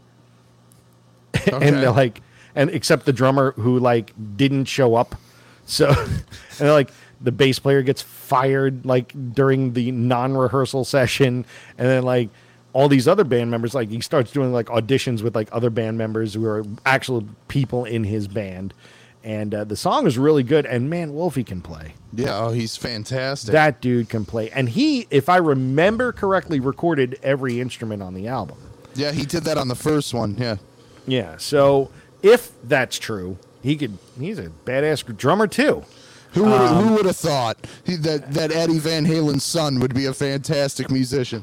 Oh, d- yeah, and that Eddie Van Halen's son would be a good guitar player, and Alex Van Halen's nephew would be a good drummer. Yeah, exactly. Who knew? Who, who but I got, I give him a lot of credit. I mean, he- he's got big shoes to fill in a lot of ways, and I don't say that he's stepping in for someone else. There's an expectation that goes along with that. Uh, You know, you're Eddie Van Halen's kid, Yep. you know, and he doesn't want to be his dad, but No. he can.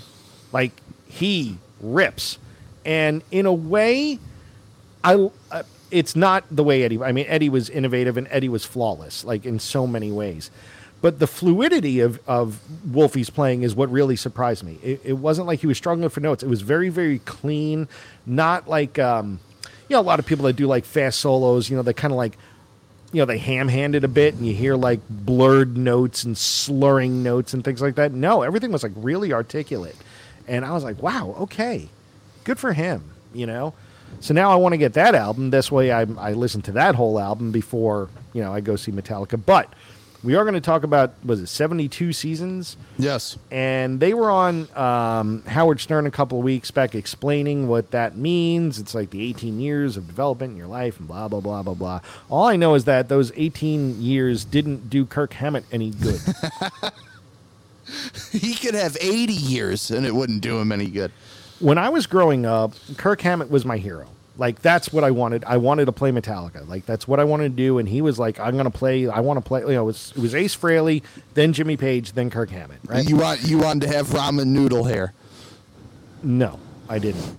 And his are plugs. So, uh, but but I mean, like that was like metal. Like that was like metal. Like yeah, you know. And he was like the guy. You know, you always wanted to follow. You. Oh, he took lessons with Joe Satriani. Oh, he must be an amazing didn't help. And like, I think he needs to go back for He needs to lessons. take some more lessons.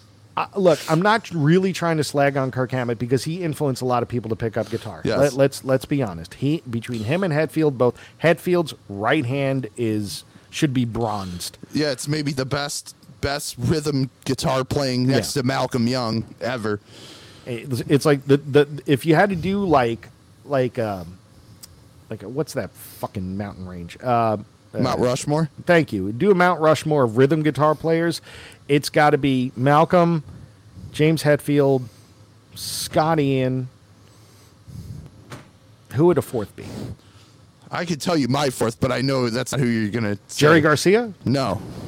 Well, you're would you talking. Are you talking hard rock metal or just rhythm players in general? It could be rhythm players in general. I mean, there's Rhythm players in general. John Lennon. Hmm. Why? Because I think he plays a lot of a lot of um, stuff that's carrying the whole tune that you don't hear. It's in the background, but without it, the song loses loses what what, what loses its essence. I would agree with you if you were able to pick out his parts distinctly, but it's kind of hard sometimes. You know, there's so much going on between him and George Harrison. It's like who's playing what, and I, I think because of that, maybe he didn't stand out enough for me to sort of agree with that. Though I'm sure you're probably right. Um, you know, but there's, you know, anyway, we'll we'll keep it at three and we'll keep the fourth one open, and that would be actually a good conversation for another show. Yes. Um, but you know listening to what i've heard of 72 seasons and i can't say i've listened to the whole album i have not. I've heard a couple of the songs. I like lux eterna the second song i can't even remember the second single i can't remember the name of it was a little bit of a letdown. Um, and i don't know about the third one at all. I, I never even heard the third one everything that i've heard from people it's like it's a solid six out of ten as an album So what I got from it because the store did a um, a listening party on release day where you, Oh, which cool. which praised to Metallica for they they made a huge effort to drive people to local record stores to buy that record. They gave us promo stuff to give away with the listening party, posters, stickers, t-shirts, guitar picks. Um, and tied it all into to independent stores, which I thought was fantastic. And you have to give them props for that because they're Metallica. They easily could have made that album a Walmart exclusive and probably sold just as many copies. So hmm. for the fact that they're they're making an effort, not just to say there's an independent retailer version, but yes, there's an independent retailer version, and we're gonna support it. We're gonna put out on our social media these are the places to buy the record, and we're gonna support these stores. So fantastic of them to do that. Um, my overall takeaway from the album was it, I think the hype sticker on the front says f- like something like 40 years of Metallica in 77 minutes. And I think that's a good description of what it is because there's how many years of metallica 44 or something I, uh, 42 'Cause they maybe? Started think it says 81, so 42, 42 yeah. 42 um and I think that's an accurate description because there's songs and riffs and parts that sound like early Metallica. There's melodic parts that sound like 90s Metallica. There's uh, alternative stuff in there. There's a little bit of every era of Metallica in there. So I think that's a good overview of their career. Like it's almost like a career retrospective, but it's new songs. So because you can hear the Black album tracks and you can hear the Kill 'Em All riffs and you can hear the bad Kirk Hammett solos from any era. You can hear the the uh, the vocals, you know, the aggr- more aggressive vocals and the more melodic vocals. So I have to say, as somebody that's not a big Metallica fan anymore, um, I thought it was the best thing I've heard them do since probably. I guess load because reload is not good Insane Anger is not good and Can Death you back up from the mic a little bit? Yeah, Yeah, because it was getting a little, little blown Sorry. out there. Sorry. That's all right. No, no, no, no. I mean, as long as you're like here, you're good. Yeah. Like put do like that. Um. So yeah, I just thought it was a good overview of their whole career. And if I was Okay. a Metallica fan, I'd be satisfied. All right. Well, I mean, I'm going to give it a listen. I'm going to buy it. I need it for the collection. Kind of, sort of need to have it. Um, but what I don't need are load or reload or load ass Or Saint Anger. stanger. My God.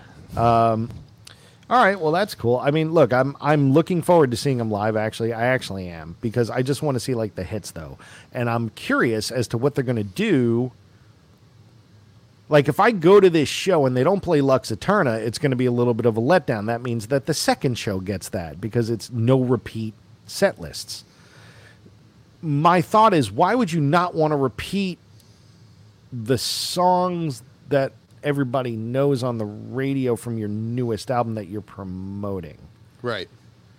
You know, Well, isn't the idea though that eighty percent of the people are going to be at both shows? I who knows if that's the case? They sold a crap ton of individuals. But I mean, know. I think in theory that's what the thought is. I guess, but uh, you know, I mean, say you're not. Right. I have no desire to well to to go to the second night here. Yeah. Because I don't like really any of the bands. And I've seen Metallica like five times already. But I want to see Pantera's the draw for most people because Yeah. I've I've never got to see Pantera, any incarnation of it. So this is Yeah. what I'm gonna have to settle for. And I'm looking forward to it. So and I would say a lot of people feel the way I do. So they're the main draw on that bill. So in at least for me, I know there's a lot of people that like Five Finger Death Punch and stuff. I mean, they're a big draw on their own. So They are. There's They are. there's more crossover Yep. maybe than we think. But I mean, to me, Pantera's the draw. Five flavor fruit punch. um, cool. Well, with that said, is there anything that you want to touch on before we go to our final Segments. segments?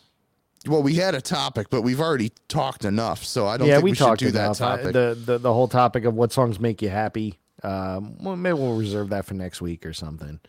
Um, and maybe we'll put it out there and see what people want to contribute and put in with their the songs that you know get them out of a ba- bad mood. I've already put it up on my Facebook page, and I can compile all that and be like, "Hey, here's some of the songs that people say." But I mean, if there's oh, and by the way, if you're new here the first time, just make sure you subscribe, hit like, do all the fun things because we're still trying to build this show. And even though it's one year, and we only have like 76 people. but when we started, we had like ten. Uh, When we started, we had three. Okay, so we've built it that much. Yes, it's built, but now we need exponential growth and really make this thing count. So, Yes. um, and then we'll do giveaways. We should have gave fun. something away for the one year.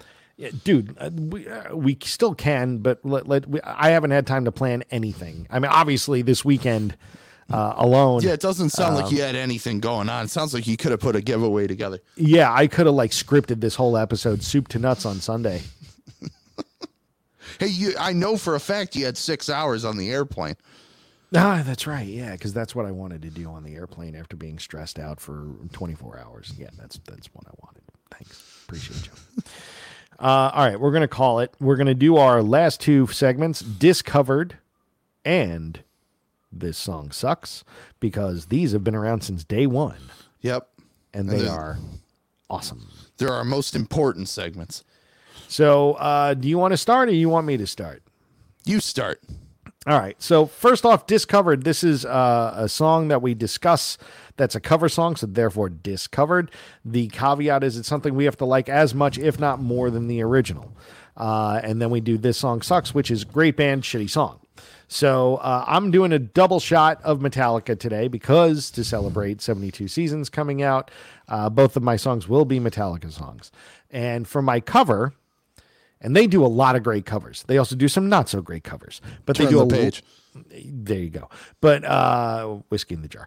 Uh they do a lot of great covers too. And I'm gonna go with something that I'm surprised that nobody's mentioned on the show so far, and that is their version of Last Caress into Green Hell. So, you know, covering the Misfits is fun. Um, and the Misfits, you know, play, of course, very loose and fast. Metallica did it tight. And it's just, I mean, I got something to say. Yeah, don't repeat that. I'm not going to finish the rest of the lyrics. Yeah, but th- uh, one of Metallica's best best moments, I think, in their whole the Garage career. Days EP. Yeah. And th- that was sort of like a watershed moment too, because it was the first recordings with Jason Newsted. Um, once once he joined the band, so they kind of did this five song EP that was five ninety eight, pay no more, five ninety eight EP. Now it's five ninety eight EP that costs twenty one ninety eight. Yep. So you can never find it for five ninety eight ever again. Uh, maybe on CD, I don't know. Notice Uh, it no longer says "don't pay more." Yeah, it, it doesn't say don't pay more. Uh, so yeah, it says five ninety eight. Uh, you're gonna pay more. Yeah, right. you're gonna pay more. Twenty So five ninety eight. There you go. But I mean, like you know, that was actually I was never I never really thought about the Misfits, but that was like my introduction to the Misfits. In fact, everything on that album, uh, all the Diamond Head tunes and Budgie and what have you, um, you know, was introduced me to a lot of that new wave of British heavy metal and the Misfits as well. So um, that was that was a great EP. It was a great Yep. EP. And I Am will I the that. Am I Evil is Yeah. just a great. I mean, fantastic. Well, that was that wasn't on there though, right? No, that was on. Um, that was from the Kill 'em all, I think. the. Kill 'Em All and Blitzkrieg too. Yeah, So, um, but yeah, like on I forget there was the Dark Hours, which was that very weird, creepy, spooky song that was on there. There was a Budgie tune on there, or well, Breadfan, which is Bread Budgie. Fan. Yeah, but that wasn't on that. Um, It's not on Garage Days. no, no, that was actually sure? that was like a B side of one. Oh, really? Yeah. Okay. That came. I think that came out of the Injustice sessions. So, but anyway, uh, what about you? What's your cover? I couldn't remember if I said this one or not, but I, I heard it the other day, and I got turned on to this band when we did the Fuzzbubble episode with with uh, with those guys, and they turned both of us onto that band, the Merrymakers. Which, th- what's that record? Um, what is that record called, Mike? Something Gun, Bubblegun or something? A bubble gun, yeah. Yeah, Bubblegun. Um, Yep. and they do a great cover of um, "No More Lonely Nights" by Paul McCartney. I thought you hated that song. I hate the Paul version. no, I I don't. I no, that's not one of the ones I said I hated. I thought you hated No More Long. I, I thought you No. hated that. What was it Press? Maybe. Press to play. Yeah, that one's not too good. No, I don't remember saying I hated No More Lonely Nights. I could have said that, but this is this cover is fantastic because it's much better than the Paul version. Because No More Lonely Nights is the only redeeming song from Give My Regards to Broad Street. So, Right. It's not that re-recorded version of Eleanor Rigby. No. No, and you also hate simply having a wonderful. Oh yeah, that one's that's one of the worst songs ever. That's Steve Miller bad. Uh, great. So that's a good cover to put down. That's for sure. Yes. Um, now, now, it is time. It is time for our favorite segment and your favorite segment.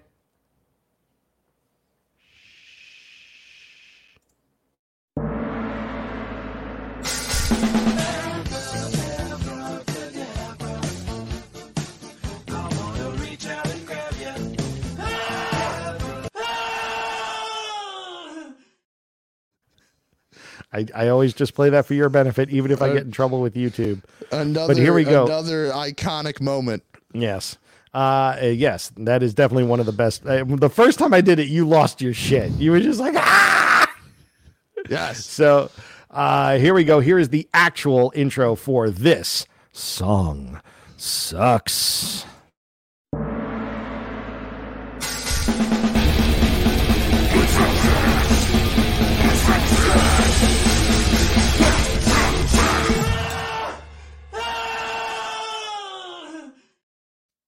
There you go.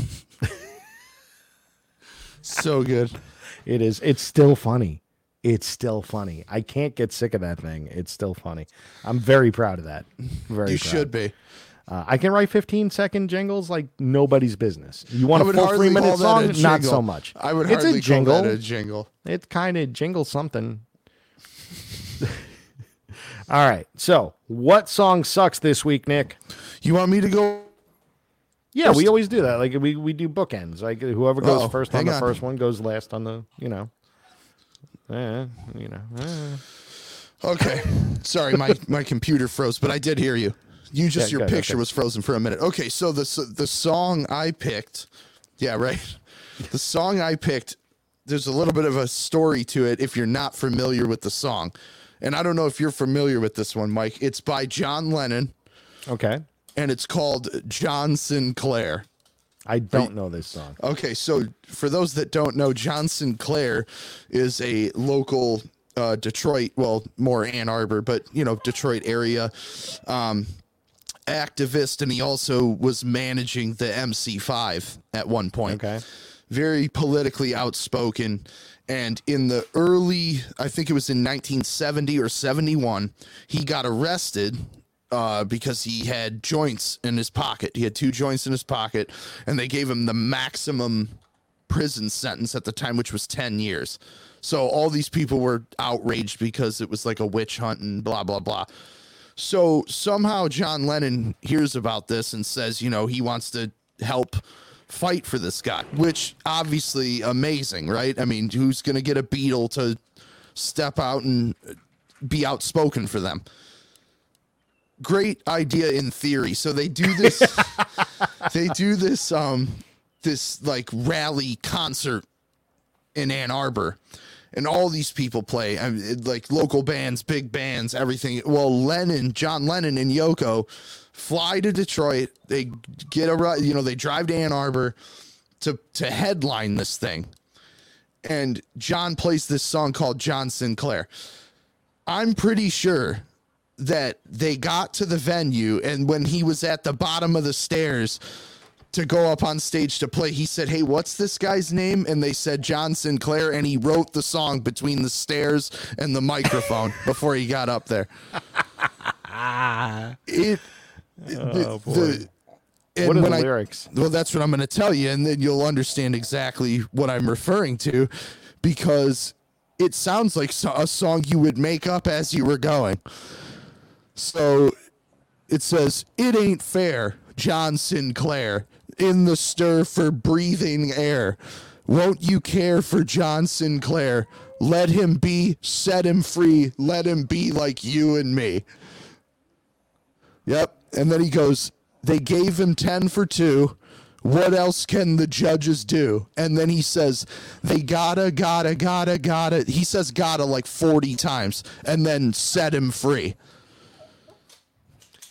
This is the same guy that wrote In my life.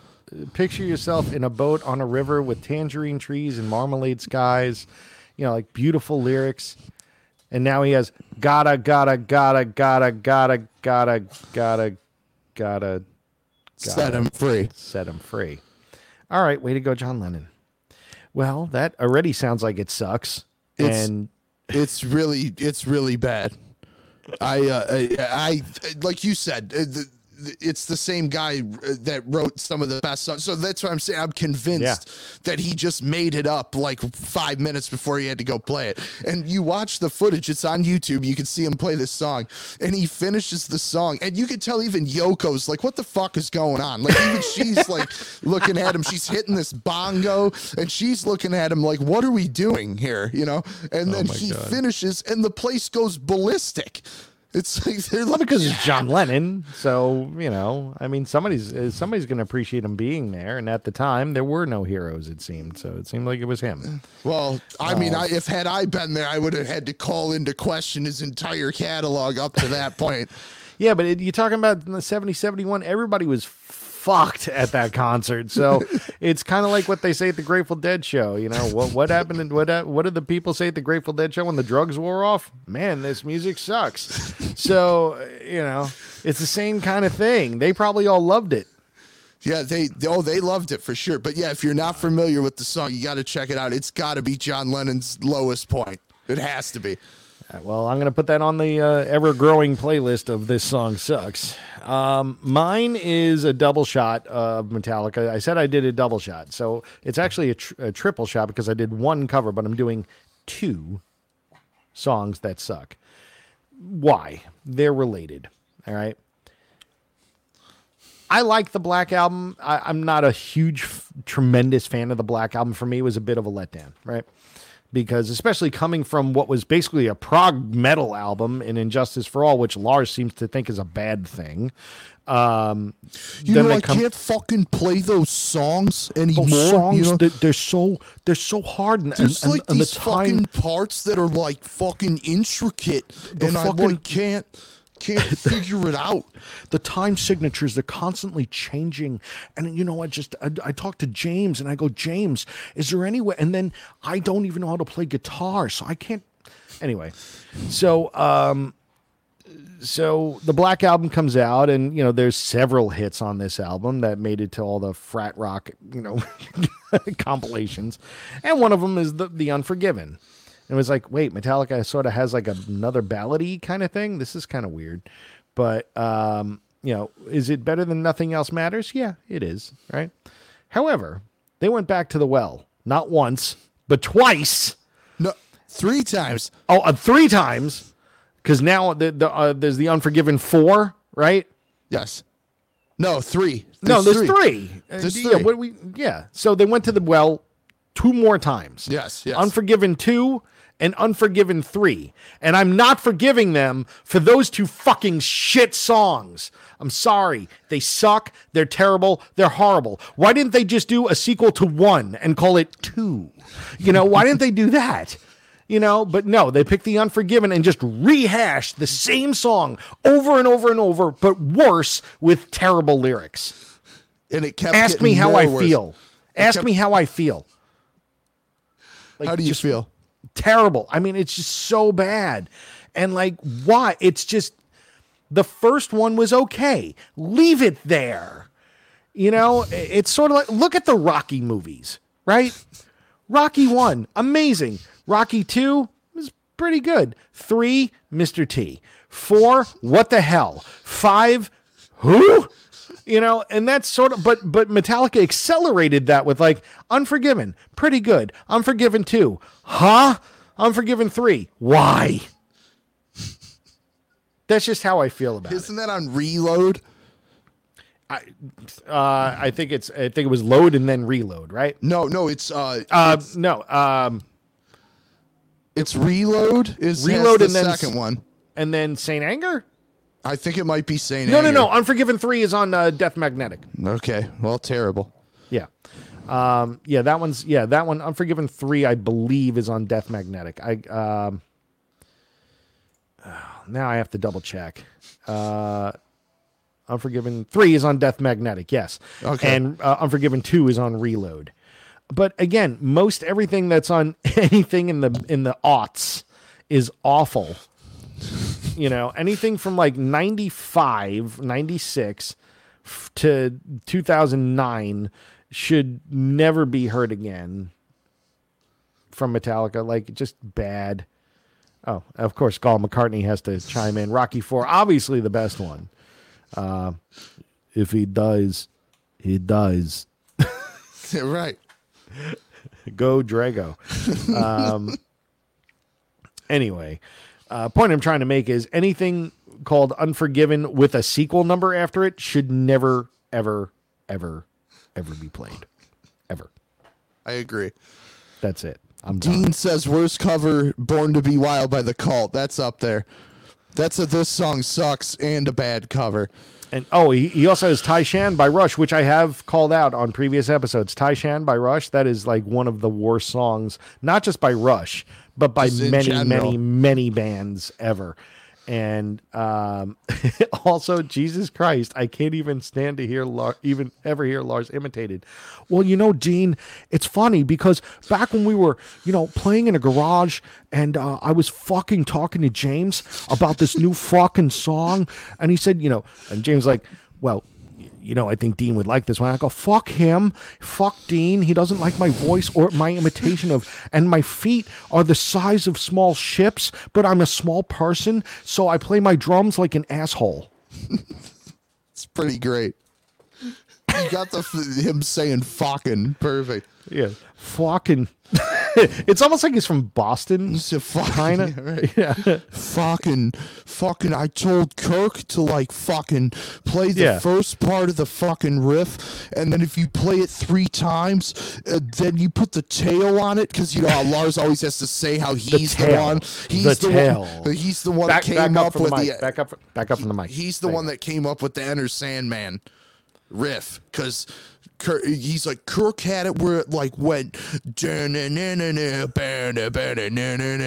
and I fucking told I him to fucking play it three times. three times, and then the tail, and the fucking tail, and then the burr, and then a sneeze, and then I tell him you play the fucking sneeze, and then I do the cheese. So whatever they kind, they have all these terms that are not even musical. So like they're talking about it with Howard Stern, and I'm going, none of this is music theory, like none of it.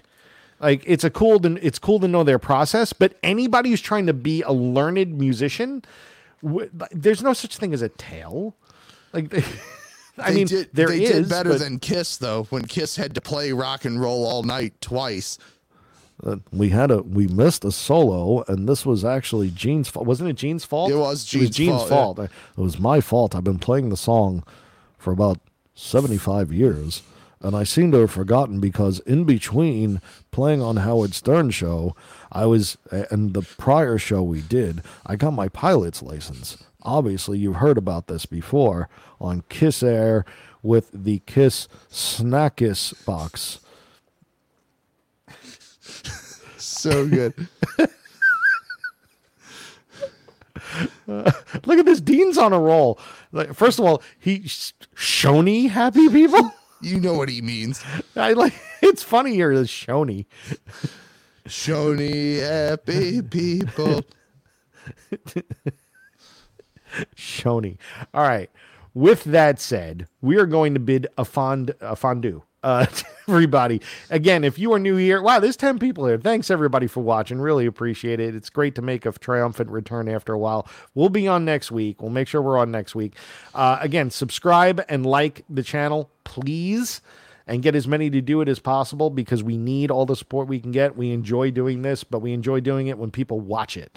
So yeah, it's it's about there free. So you need to come. Yeah, there you go. Yeah, right about there is probably about right. Uh, please do that. I appreciate it. Hey Nick, Yes. what store do you own? Rock City Music Company, Where are you located? five mile in Farmington Road in Livonia, Michigan. And where can we find you? RockCityMusicCo.com and all social media platforms. All right, there you go. Well, my name is Mike Venezia. That is Nick Morocco. He already told you who he is. Please make sure you buy all your records from Nick. Call them if there's something you want. Give them a call at the store. What's the phone number for the store? 734 744 5462. What was that again? 734 744 5462. One more time? Oh my God. 734 744 5462. See, they do that on commercials so that you remember it. Yes. So, yes, buy, buy, buy lots of records from Nick. Buy your guitars and amps from Nick. Buy your drums from Nick. Take lessons from people at Nick's store. Uh, do not fly Kiss Air. Uh, do not let Gene Simmons be your pilot. Uh, and uh, don't. Uh, what Dean said uh, your phone number is 1 800 Lars Sucks, uh, which is would be great. Um, I, I uh, yeah, that, that, that works. All right, kids, we're done. We'll see you next time. Thanks again.